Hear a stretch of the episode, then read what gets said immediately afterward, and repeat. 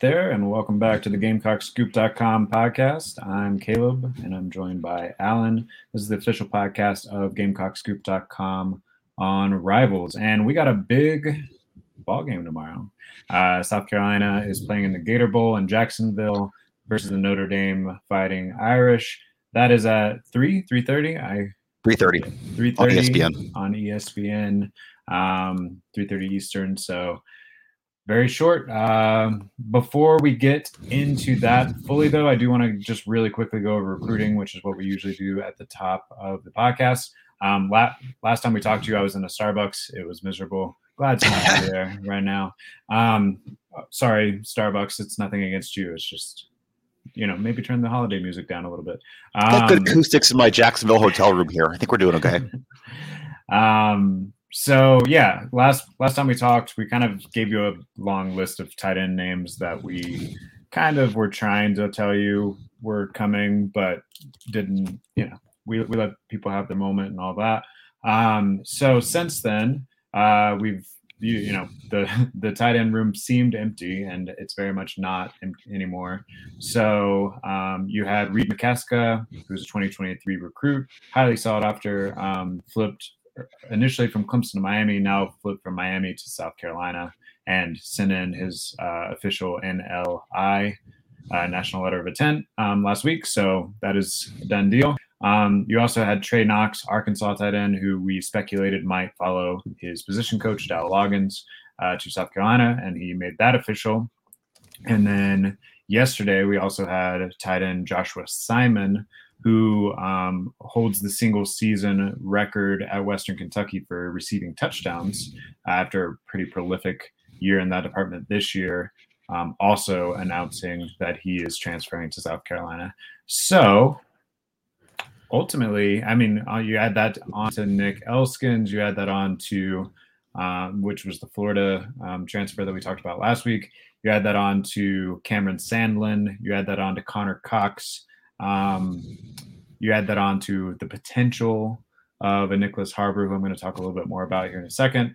Um, you know, it's it's arguable that the tight end room is in better shape now than it would have been um, had Stogner and Gene Bell stuck around.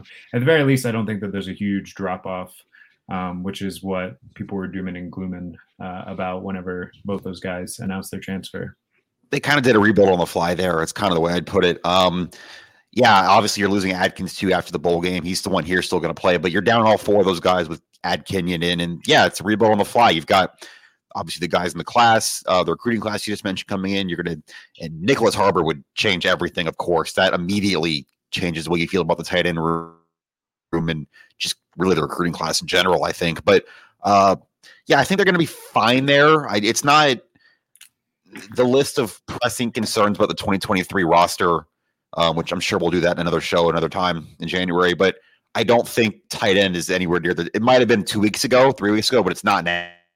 I don't think it's even close to the top of that list anymore, which is a credit to the staff and probably Dowell Loggins too. Let's face it, for helping to rebuild that pretty quickly. Definitely, they're still gonna have to get creative in the bowl game, which we'll talk about here in a second. Um, but it looks like they're set up pretty well for next season.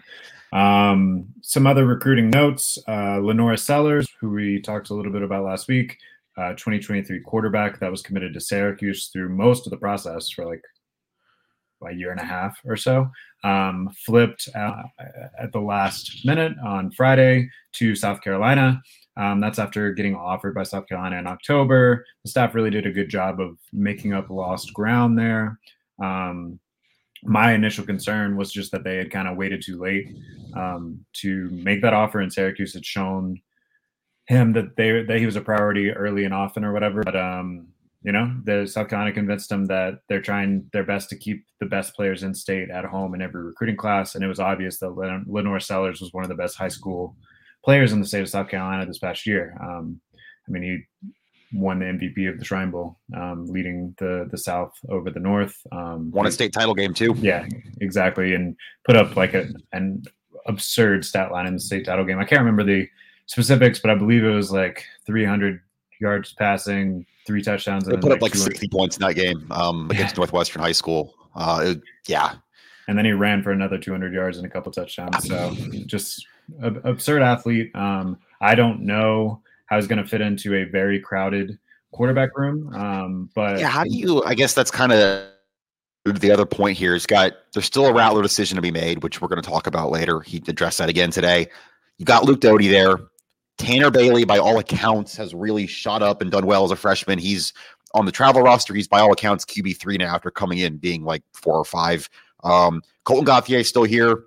Um, who am I missing? Braden Davis still here, and then you've got LaNorris Sellers and Dante Reno's in the pipeline behind him. So and Jalen Daniels, yeah. So it's a lot there. I you would expect something to move there at some point. It's just there's too many cooks in the kitchen, I would think. Um, but I would imagine whatever dominoes are falling there probably come after Spencer Rattler makes his decision. I would assume. Definitely, it's it's a good problem to have, but you're right that something's going to have to give eventually. There's too much talent in that room, um, but you know you just got to hope that you keep people um, with the same mission uh, long enough to kind of figure out who those top one or two guys are, and then for better or worse, I mean it, it's better for the individuals too to have them move on and go, you know, figure it out somewhere else or whatever. But uh, like I said, good problem to have. A lot of a lot of talent in that room right now. Um, a couple more recruiting notes. Um, many of you may have noticed on Rivals uh, commitment list, uh, which is very easy to access if you go to GamecockScoop.com, hit recruiting at the top. Um, the drop down has commitment list. Um, the only uh, recruit of the 23 commits uh, that South Carolina has that did not sign in the early signing period was Xavion uh, Hardy or Zay Hardy. Um, and we kind of told you what was going on there on the Insiders Forum. Uh, you can read more about that if you want to look back. But basically, there was a clearinghouse issue. The last word from Xavion Hardy. Um, so this is, you know, what rivals got from straight from the horse's mouth or whatever. Uh, was that he got cleared on Christmas Day, is what he says, and that he's planning to sign uh, in February. Um, that he's still totally solid, all that. So we'll see if that plays out that way. Um, we kind of have heard a couple of different things about what's going on behind the scenes there, but uh, what what we do know for sure is that he is completely solid with um, South Carolina, and that he is planning on signing with South Carolina eventually. Um, and the timeline right now looks like February. Um, mentioned Joshua Simon. The other the other note um, that we briefly mentioned is Nyckoles Harbor, who uh, is the la- the biggest remaining recruit on the board for South Carolina um, for several teams. One of the biggest recruits remaining on the I board. like you've been saying that since about August that he's the biggest one left on the board. Yeah. Um, he just announced uh, through Rivals, through a Rivals exclusive interview with Adam Friedman, that he is um, taking a official visit to Oregon. Um, that's in addition to his top three right now. Not an official top three, but we kind of all think that the top three is Maryland, Michigan, and South Carolina.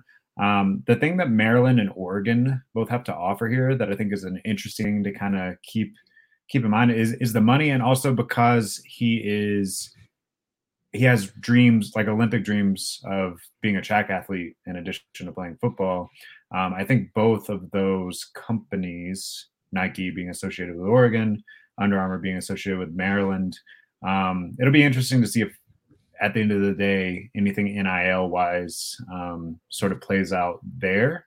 Um, because again it, it you if, if he truly is you know this two sport future olympian um, which he has that sort of potential uh, it could be smart for either of those companies to kind of get in early there um, so i don't know we'll, we'll see how that plays out i don't want to speculate too much i haven't heard any specific deals from under armour or nike or any of that That's- That's going to be his Um, last official visit, though, right? Because he's been to South Carolina, Maryland, Michigan, and LSU for four already. So Oregon would be it then, right?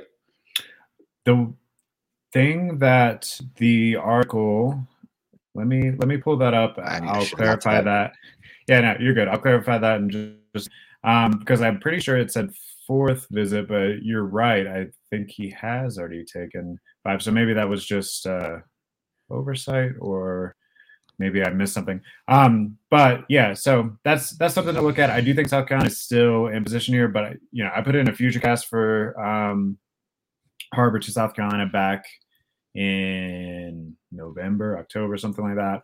And I do think South Carolina really had seized a lot of momentum there for a second. And now I think it's a little bit more uh, neck and neck. It's going to be kind of interesting how how that plays That's out. It's going to be a frantic finish for obviously a very important recruit on Shane Beamer's board going into February signing day.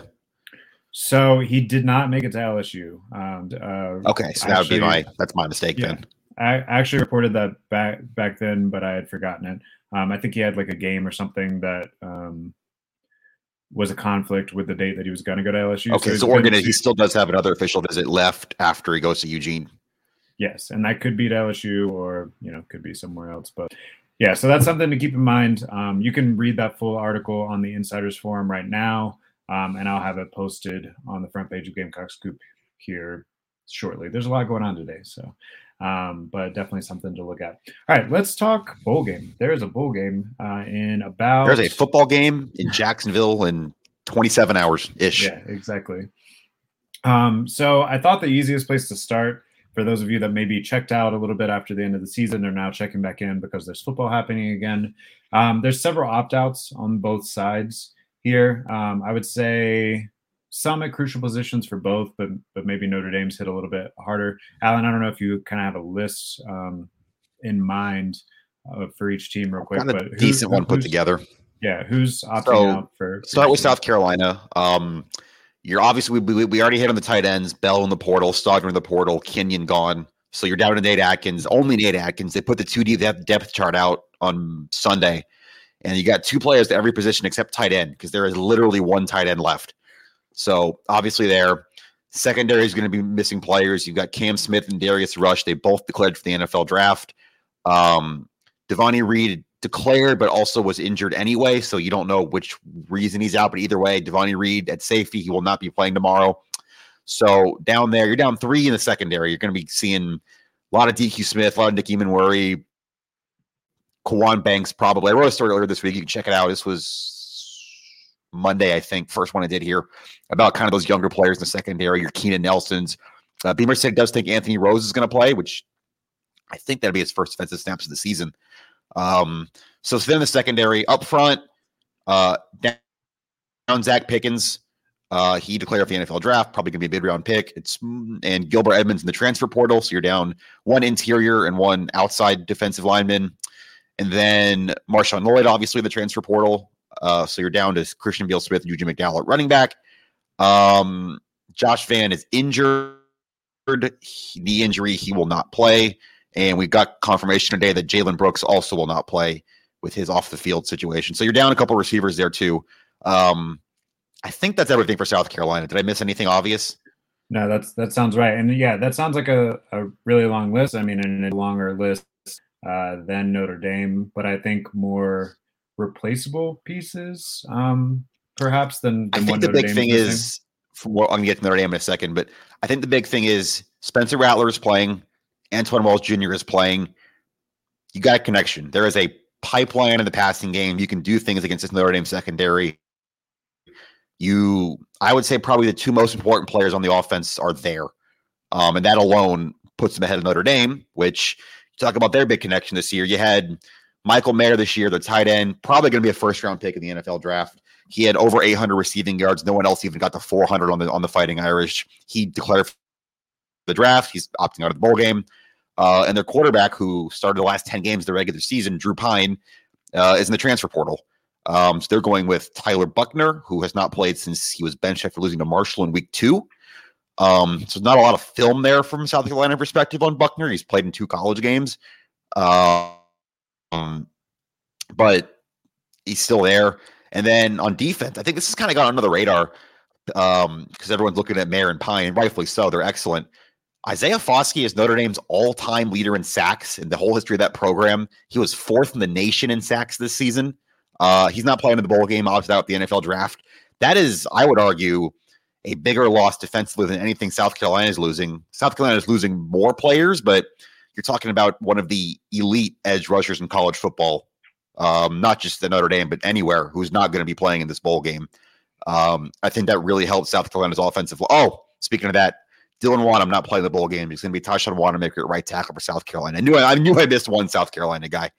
Um, that I think that I think about covers it. So I think the way I said it to you before we started, more quantity for South Carolina missing, but I think more quality, not maybe more quality is not the right word, more important players missing for Notre Dame. Not to slide any of the guys out for South Carolina, obviously, but that's say, kind of the way I, I see it stacking up.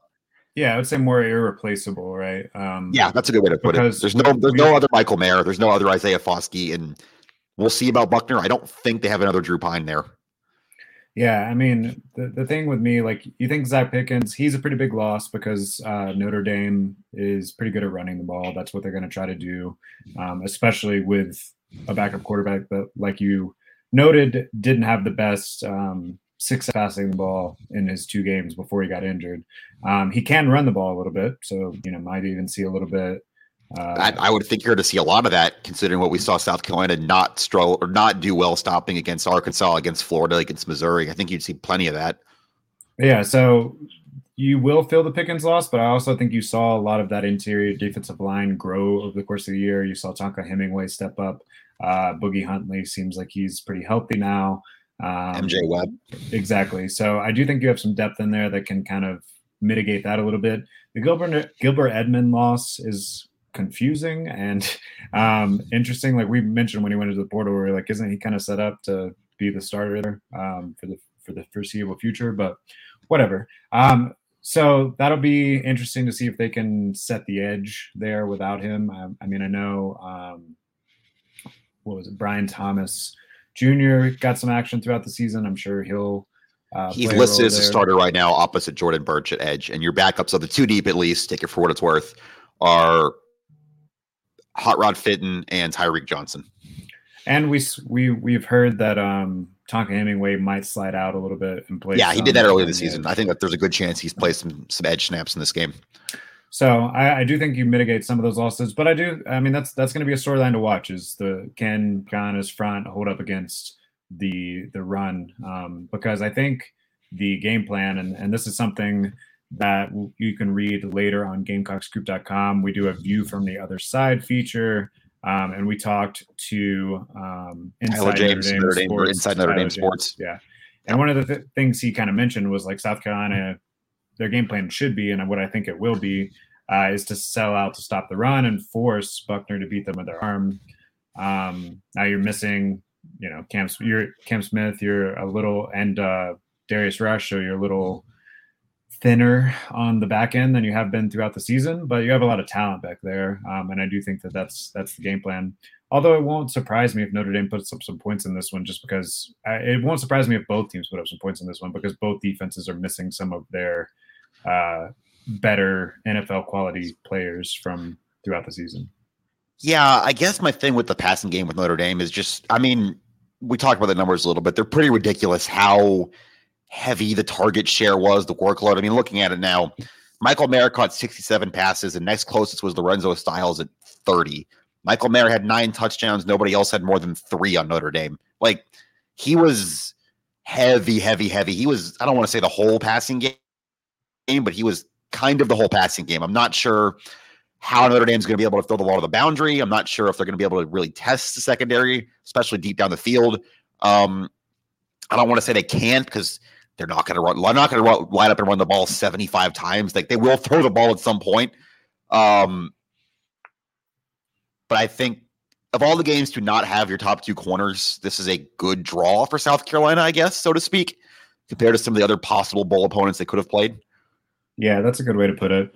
Um, so one name to look out for on Notre Dame. Those of you that aren't familiar with Notre Dame's roster, I certainly wasn't. You know, other than watching uh, them beat Clemson, which you know that was a fun night. Um, but uh, wide receiver Lorenzo Styles, he apparently had a big bowl game last year, but he's kind of struggled with drops throughout the year this year. Um, and then yeah, the three running backs are are really going to be um, where the offense comes from for Notre Dame or what they're going to try to do uh, on offense, and that's Audric Estime. Is that did, we say that's how you say it? Estime, um, I think, yeah. Estime, uh, Logan Diggs, and Chris Tyree. Um, Estime kind of leading that group there, but and then like I said, Buchner's going to run the ball a little bit too, so something to to look out for. There's four guys with legs here that could cause um, can cause South Carolina some problems here. You know, between those three running backs, you've got 17 touchdowns this year, like almost 2,000 yards. Like they're this is going to look style wise, um, game plan wise, probably a lot like what South Carolina saw at Florida, and a lot what they saw at Kentucky with Chris Rodriguez. So you've got one good data point and one bad one there. Um, I feel like we've had this conversation about okay, just stop the run. Probably at least half these games this year. Even going back to the Georgia State game Week One, that was kind of their identity too. Like I feel like we're not breaking any new ground here, but this is a stop the run. You're going to win game tomorrow. I think we can safely say. That. Granted, Florida had a bit of a game breaker there with Anthony Richardson. I don't say Richardson, I don't think Buck, yeah, I, Buchner yeah. is quite um, as skilled as, as, that. I mean, he is he is dual threat, but um, I don't. I just don't think he has the ability to take over. But not an NFL dual threat yeah, exactly. Um, so yeah, let's let's kind of get more into how these two teams uh, compare with each other. They're really kind of mirror images of each other in a lot of ways. Um, we talked about this when we first kind of were previewing the matchup. Uh, Notre Dame is really good on special teams. They've blocked seven punts this season. Um, I know that uh, Pete Lembo has gotten pretty animated as you guys have talked to him uh, over the last couple weeks about that challenge. Um, they are pretty similar on defense in the sense that they haven't been dominant, uh, but they tend to get things done. They play like a bend but don't break style, which is what South Carolina's defense is primarily done. Um, and then offense, I would say South Carolina actually probably has the advantage on offense even before um, things, you know, b- before the the departures for Notre Dame. Um, but South Carolina has been inconsistent on offense you know, are we going to get the offense that showed up the last two games? Are we going to get the offense that showed up against Missouri and Florida? Um, that'll be something that's kind of interesting. Say who who's calling plays, you know, all those sorts of things. Yeah, I think the mirror image thing kind of you've got two teams that got better as the year went on is kind of the best way to put it. I know Notre Dame lost their last game of the regular season. They were on the road at USC playing a Heisman Trophy winner. Okay, uh, but Notre Dame started 0 2. They're 8 and 2 since. They obviously had the win over Clemson. They beat a pretty good North Carolina team in their stadium soundly. They went on the road to Syracuse and beat them pretty soundly. Um, this is a it's a weird year. They've got four losses. They've got two ridiculous ones to Marshall and Stanford, and two perfectly fine on the road at Ohio State, on the road at USC. But you kind of say the same thing about South Carolina, right? Like you lose to Georgia, fine. You lose on the road to Arkansas when they were healthy and kind of peaking, okay. And then you get popped by Missouri and Florida. So kind of the same deal. Obviously, the big ones over Clemson are both teams. I think the special teams point is really pertinent. We haven't gotten to that a lot yet. Um, these are two the top four teams in the country in block kicks this year. Got 13 between these two teams combined. Um, both sound in the return game. I know Marcus Freeman puts a big emphasis on special teams in general, kind of the way same way Shane Beamer does. Um, I feel like Kai Kohler is going to throw a pass tomorrow. Is that that's not too outlandish to say, is it? I so I mean we saw a lot of um, trickery, I guess, last year in the bowl game. Um, we've seen it, you know, in games where they felt like they had nothing to lose, uh, like Tennessee or, or Georgia or, or whatever. Um, so yeah, it, wouldn't surprise me at all. Um, I know that I talked to Juju McDowell about him playing some Wildcat potentially, which you know felt like a joke, Juju. but also like yeah, um, you know, I, I really do think that they're probably gonna get creative. Um, it seems like Beamer. I, I, I think he said this today in the press conference. Like he's a bowl game dude. He really yes, likes bowl games. Um, and it seems like he, at least you know, in a small sample size that we've gotten so far, um, tries to have fun with it. It's an exhibition game. Um, it, it does. It is nice to win and and carry into your offseason, but ultimately it doesn't matter that much. Um, so it's like, why not open up the playbook and have some fun with it. And I do expect them to do that a little bit. I think we're going to see Dakereon Joyner being more involved. To A, by necessity, because you got Vann and um, Brooks out, but B, he can throw the ball. He was was nine for nine in the bowl game last year, right? Passing the ball. Um, I think there's a good chance you see Dakereon Joyner throw some passes. Um, Kroeger would be fun. And then there is, when we're talking about the offense, we hit on earlier is there going to be a second tight end tomorrow? Are they going to move someone over there? Do we think like Wyatt Campbell's on this trip? We see him at the practices. Is that an option? Like, he hasn't played at all this year, I don't think. What do we think this second tight end could look like? Or are they, are they going to mess with it? It's going to say one tight end or no tight end on the field. Yeah, I mean, I did see that uh, Beamer said something about basically like there's not going to be too many tight two tight end sets um, because I mean it'd be hard to do. Um, it won't surprise me if they maybe bring in. I mean, you mentioned Tonka Hemingway or Wyatt Campbell. Um, probably not to to catch passes or anything, but just if you need an extra blocker um, in a short yardage scenario, something like that. I'm sure they have a package. Like I'm sure they still have a jumbo package of some sort. Um, right. That utilizes multiple positions that would be called tight end, but I don't know if they're going to act as true tight ends other than Nate Adkins. Um, your, your role, kind of. Yeah, exactly. Um, so that that's what I expect there. One more name from Notre Dame. Just I'm trying to give people some guys to kind of look out for on the field. Um, cornerback Benjamin Morrison. Um, he's been Notre Dame's probably top secondary player. He's got five interceptions so far this season, although those came across two games. Um, I imagine they're going to line him up on Antwane Wells. Um, Antwane yes. Wells is obviously the number one receiver for South Carolina. So I'll be interested to see what opportunities that opens up for other people. Um, but also, I don't think but who? Wells is. Is that yeah, going to be Joyner? Like, well, Xavier Legette's still around. Who are right? the other people um, for South Carolina? Yep, Legette will play tomorrow. It'll probably when they go five wide tomorrow.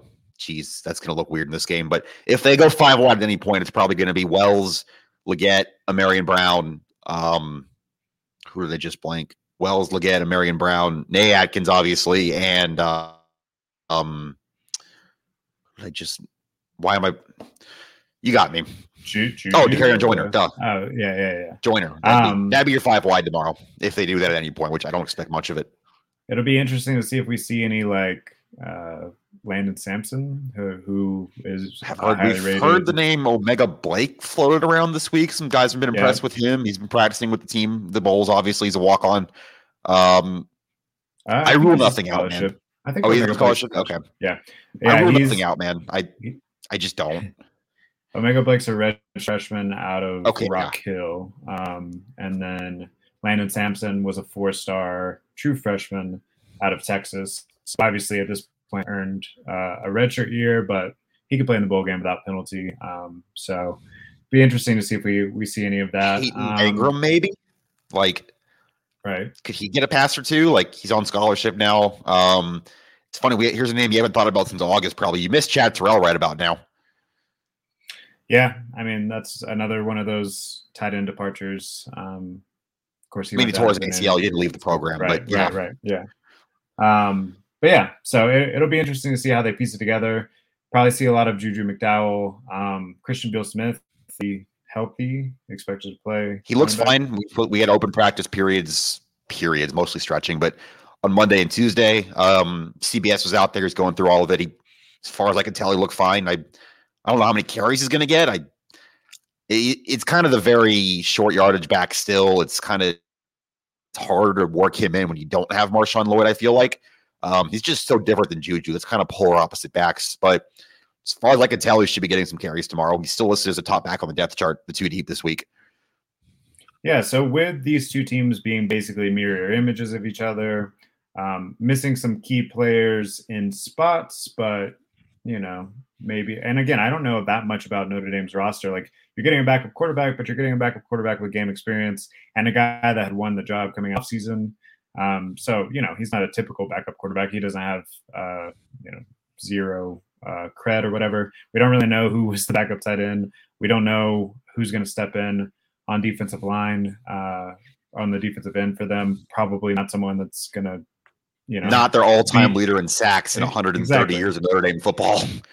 Exactly. So um, we tend to think that South Carolina's got better pivot options, I guess. Um, but who, who's to say? Uh, all right, so let's let's get down to it. Like, what what do you think is going to happen in this game? Do you foresee this being close? Do you have a prediction one way or another on who you think might win? Oh, I got. I'll have my usual full preview running tomorrow morning on the website, probably. Um, I have a very hard time seeing this game getting to blowout territory either way.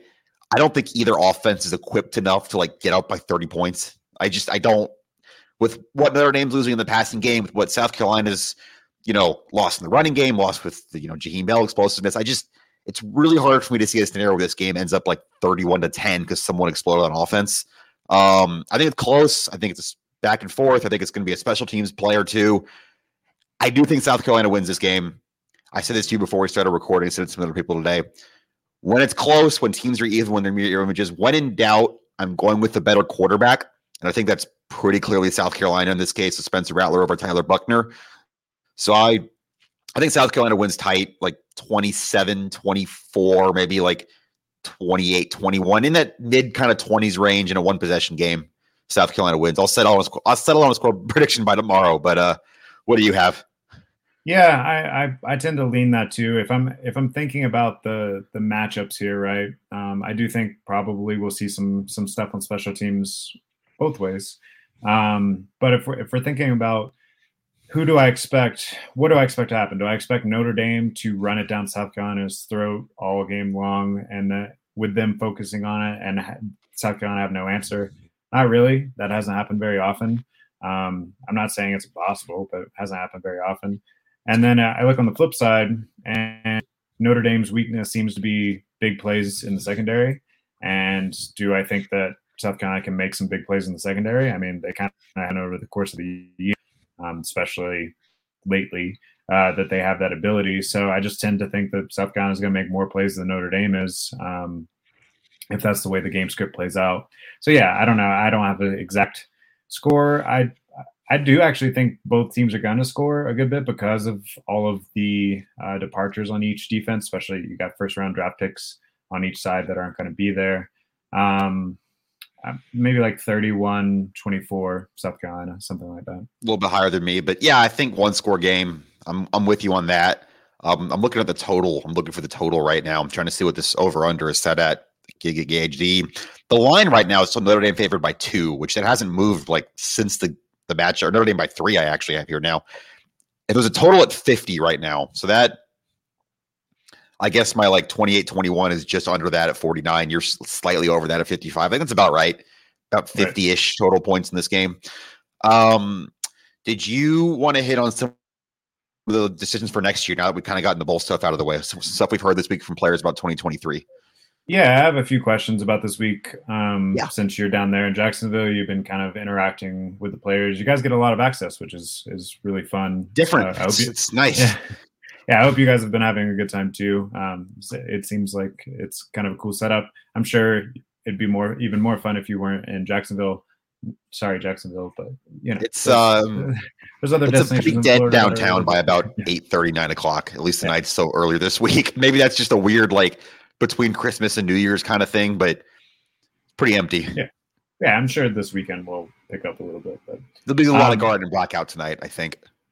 Yeah, I did see um, those of you that are traveling to the game. Uh, traffic's already starting to back up a little bit, so you know, leave early, be patient, make yourself a good playlist, and uh, enjoy the ride down. Listen to the Gamecock Scoop podcast. We got like a bunch of episodes from the whole season. You can you can recap. Sure. That's true. Go listen to all the wins; those are much more fun. yeah, just just Tennessee podcast, the Clemson podcast, the you know the the Texas A and M one was a good one. Yeah, just pick and um, choose. But anyway, so the big question is: um, Are Spencer Rattler and Antwane Wells back uh, after the bowl game? I mean, they did commit to playing the bowl game. Uh, Beamer did say anyone that's entering the transfer portal, he doesn't want to play in the bowl game. Uh, but it, you know, the NFL draft stuff's a little bit more fluid. Um, so, what indications have you gotten from those guys about next year? And is there any other people that are kind of um, on the bubble there that you might have some insight on? Yeah. So we had Rattler today. That's obviously the most important one at quarterback. Um, he wouldn't talk about it, wouldn't make a decision, focus on the bowl game. Very, as usual, Spencer Rattler, diplomatic answers. Um, I think the more interesting thing there with Rattler was yesterday we had Juice Wells, and he said he hasn't made a decision, but the quarterback's going to play into it a lot. That was the first thing he said when he was asked, okay, when you do make the decision, what's going to be the deciding factor? And like, you're kind of expecting to hear like, oh, you know, my draft grade, Dowell Loggins. He said, no, the quarterback. That's going to be the biggest thing.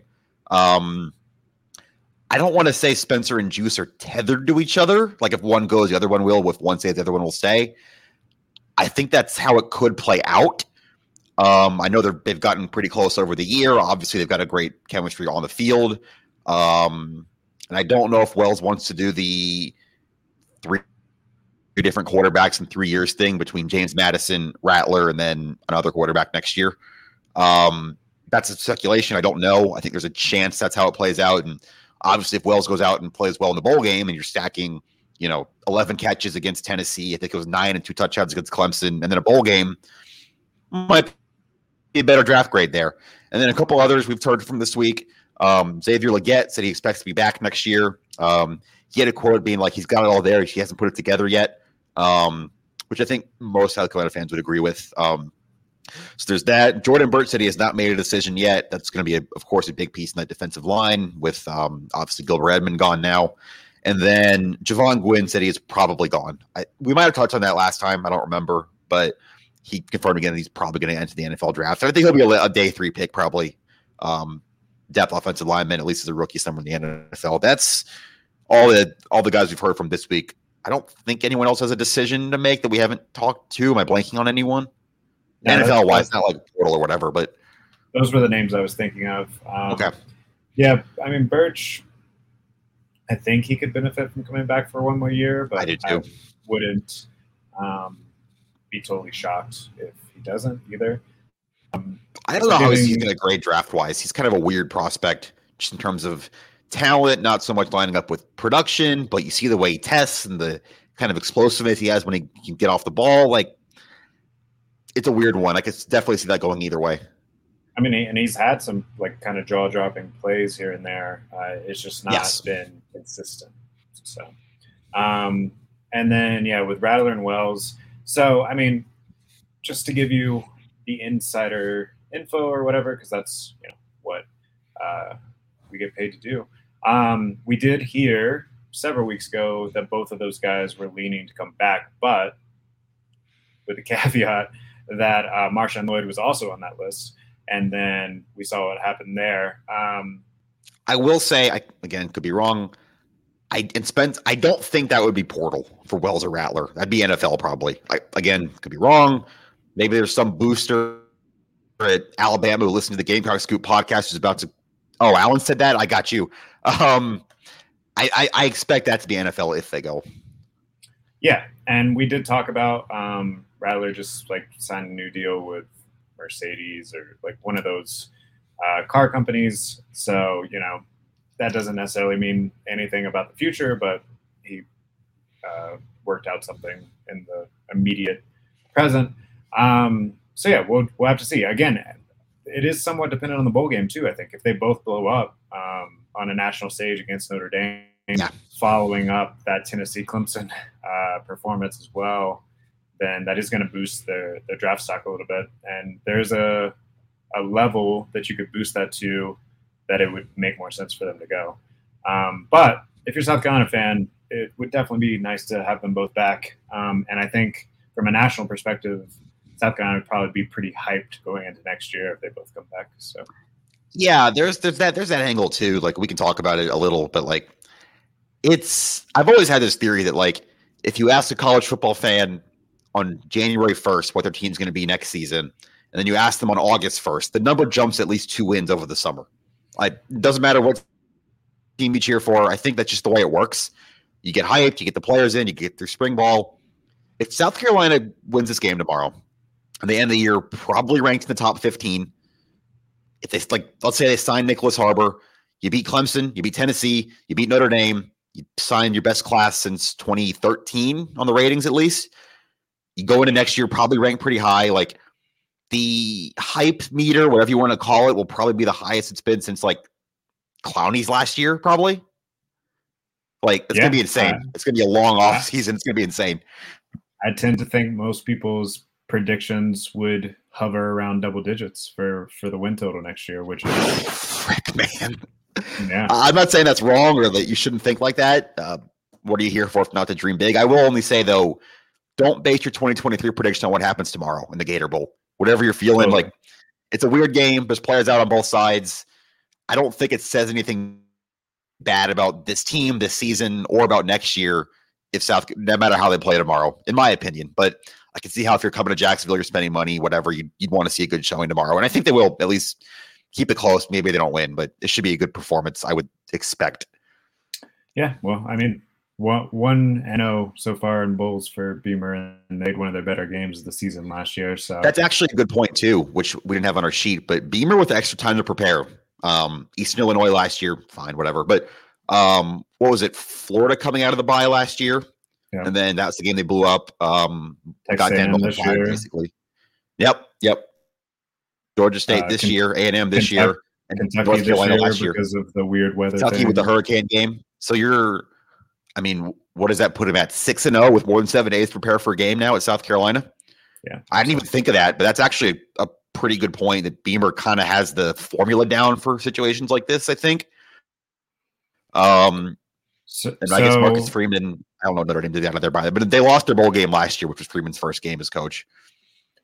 Yeah, so another uh, reason to feel good about our pick, right? Um, So, a couple more questions about Bowl week. Um, you did mention that 2023 class. Um, one of the most underrated uh, players in that class, I think, is Pup Howard, linebacker yes. at a position of need. Right, Sherrod Greene uh, most likely uh, is out of eligibility. I don't see how he wouldn't be. Um, and then you have um, Stone Blanton, who you know was a true freshman this year, got put in a tough scenario. But we'll have to step up next year. And then you got Pup Howard, and then you know maybe they're going to try to address linebacker in the portal. I think they will at least get Debo Williams try, too in the mix. to. Yes, right, right. Um, Debo Williams. Um, but anyway, so Pup Howard has been practicing with the team for bowl practice. Have you noticed anything or heard anything from some of the players about how he's progressed? And you know, very, very early on, right? Like he should have, he should be halfway through his senior year of high school right now, but he's practicing. Yeah, he's 17 years old still. He can't vote. He, he he's on that GG Jackson track. Um, I actually asked Brad Johnson today. We had him at the presser at the stadium about, all right, you work with him closely. He's a linebacker. What have you seen? It was funny. First, he goes, I don't know why they call him pup. He's not a puppy at all. He's so big, which is pretty funny. And then he's like, he mentioned that Pup Howard, he used the word sponge, was what Brad Johnson said today, that he just learns really fast. He's picking up stuff. He's doing a lot of film study on Notre Dame, even though he can't play in this game, which I thought was very interesting. Um, don't quite want to use the term addition by subtraction because I do think Sherrod has been in a brutal career with two major knee injuries. Brad, same thing. He's had his issues six years. I think there's a chance they could be better at linebacker next year just by the natural progression. And that's nothing against Sherrod or Brad at all. Um, but I think Pup Howard's a really good football player. I know you've we've had this conversation. I think on this podcast, he's probably underrated, at least in the rivals rankings. Um, I think they could. That's again, I think you kind of feel sneaky good about this defense next year. That linebacker group, obviously, Eamon Morgan, DQ Smith. You'll learn about some of these young corners tomorrow, probably. Um, you probably feel pretty good there on your defense next year as of December 29th before the next meaningful game, other than the bowl, September of next year. But yeah. Um, and by the way, I'm not being critical of rivals rankings. Actually, I look at the other rankings around the industry. I think Rivals is one of the more accurate ones, you know, across the board. But if I'm looking at an individual that I think is a little underrated, um, I think Pup Howard might be That's a little fair. underrated. Um, so that you know, we'll see. But uh, I do think he's immediately going to make an impact. I, th- I, you know, we talked a lot about Nick Emmanwori going into this season as becoming uh, a, a, a, name to look for and a, a name that South Carolina fans are very quickly going to fall in love with, and I think that that proved to be true. So if we're going 2023 edition, Pup Howard is my my freshman that is going to make an immediate and by season's end we'll have won a lot of people over. Um, if those of you that pay attention to recruiting, um, seen him on Twitter, sort of you know beating the drone for South Carolina since he uh, committed. So uh, he's I think he's got the personality uh, to be a leader even as a freshman, um, and the physical talent to to make an impact pretty pretty early. Yeah, I agree with that. Um, all right, last question about Bowl Week. Who mm-hmm. would you want on your top golf like round robin team after going and, uh, and seeing those guys right. play yesterday? I, I, think a few of these names. Kai Kroeger, which that should surprise nobody. He's good at everything, but Kai Kroeger was hitting nukes yesterday. Um, Mitch Jeter, keeping they're like in a pocket together. I think they call him bays at Top Golf, like like six to a bay or whatever. Um, yeah. Mitch Jeter was in that special teams group. He looked good. Colton Gauthier had a pretty good stroke. Um, he's from Georgia. That's golf country. Um, makes sense. And Stone Blanton, actually. I saw Beamer kind of hanging out at his place for a couple shots. He was hitting pretty well. that's kind of my. I don't know if I need to force them. I guess that's kind of Yeah, where I yeah. start. Um, based I mean, on what I was able to. It's probably Go a good sign that your your kicker and your punter are on that list. Then, yeah, like that's it's probably a good sign. I mean, we've all seen Kai Kroeger stick him at the five yard line all season. Like it should surprise nobody. He's got good touch on that stuff. Um, that's kind of where I. It was a it was a fun event yesterday. Um, I really wish we could have seen like Cam Smith or Darius Rush play top golf. I feel like they might have had something to offer. Um, Antwane Wells was Um, rough. I'm not gonna lie. I saw him whiff on a couple. Um, probably should stick to catching footballs, not trying to hit golf balls. Um, Juju McDowell wasn't you- bad either. He had a few good shots too, which again, that shouldn't never- surprise anybody. He's pretty good at everything. If you've never swung a club before, it's tough. I mean, definitely. Yeah, oh, I, uh, yeah, I'm sure there's a lot of guys there who hadn't. Um, yeah, um, especially if like you have ever swung like a baseball bat or something. I feel like that actually makes it worse because you're. it does. There were a couple guys. I'm trying to think of specific. You're kind of like holding it like a bat, and you're like trying to swing down at it.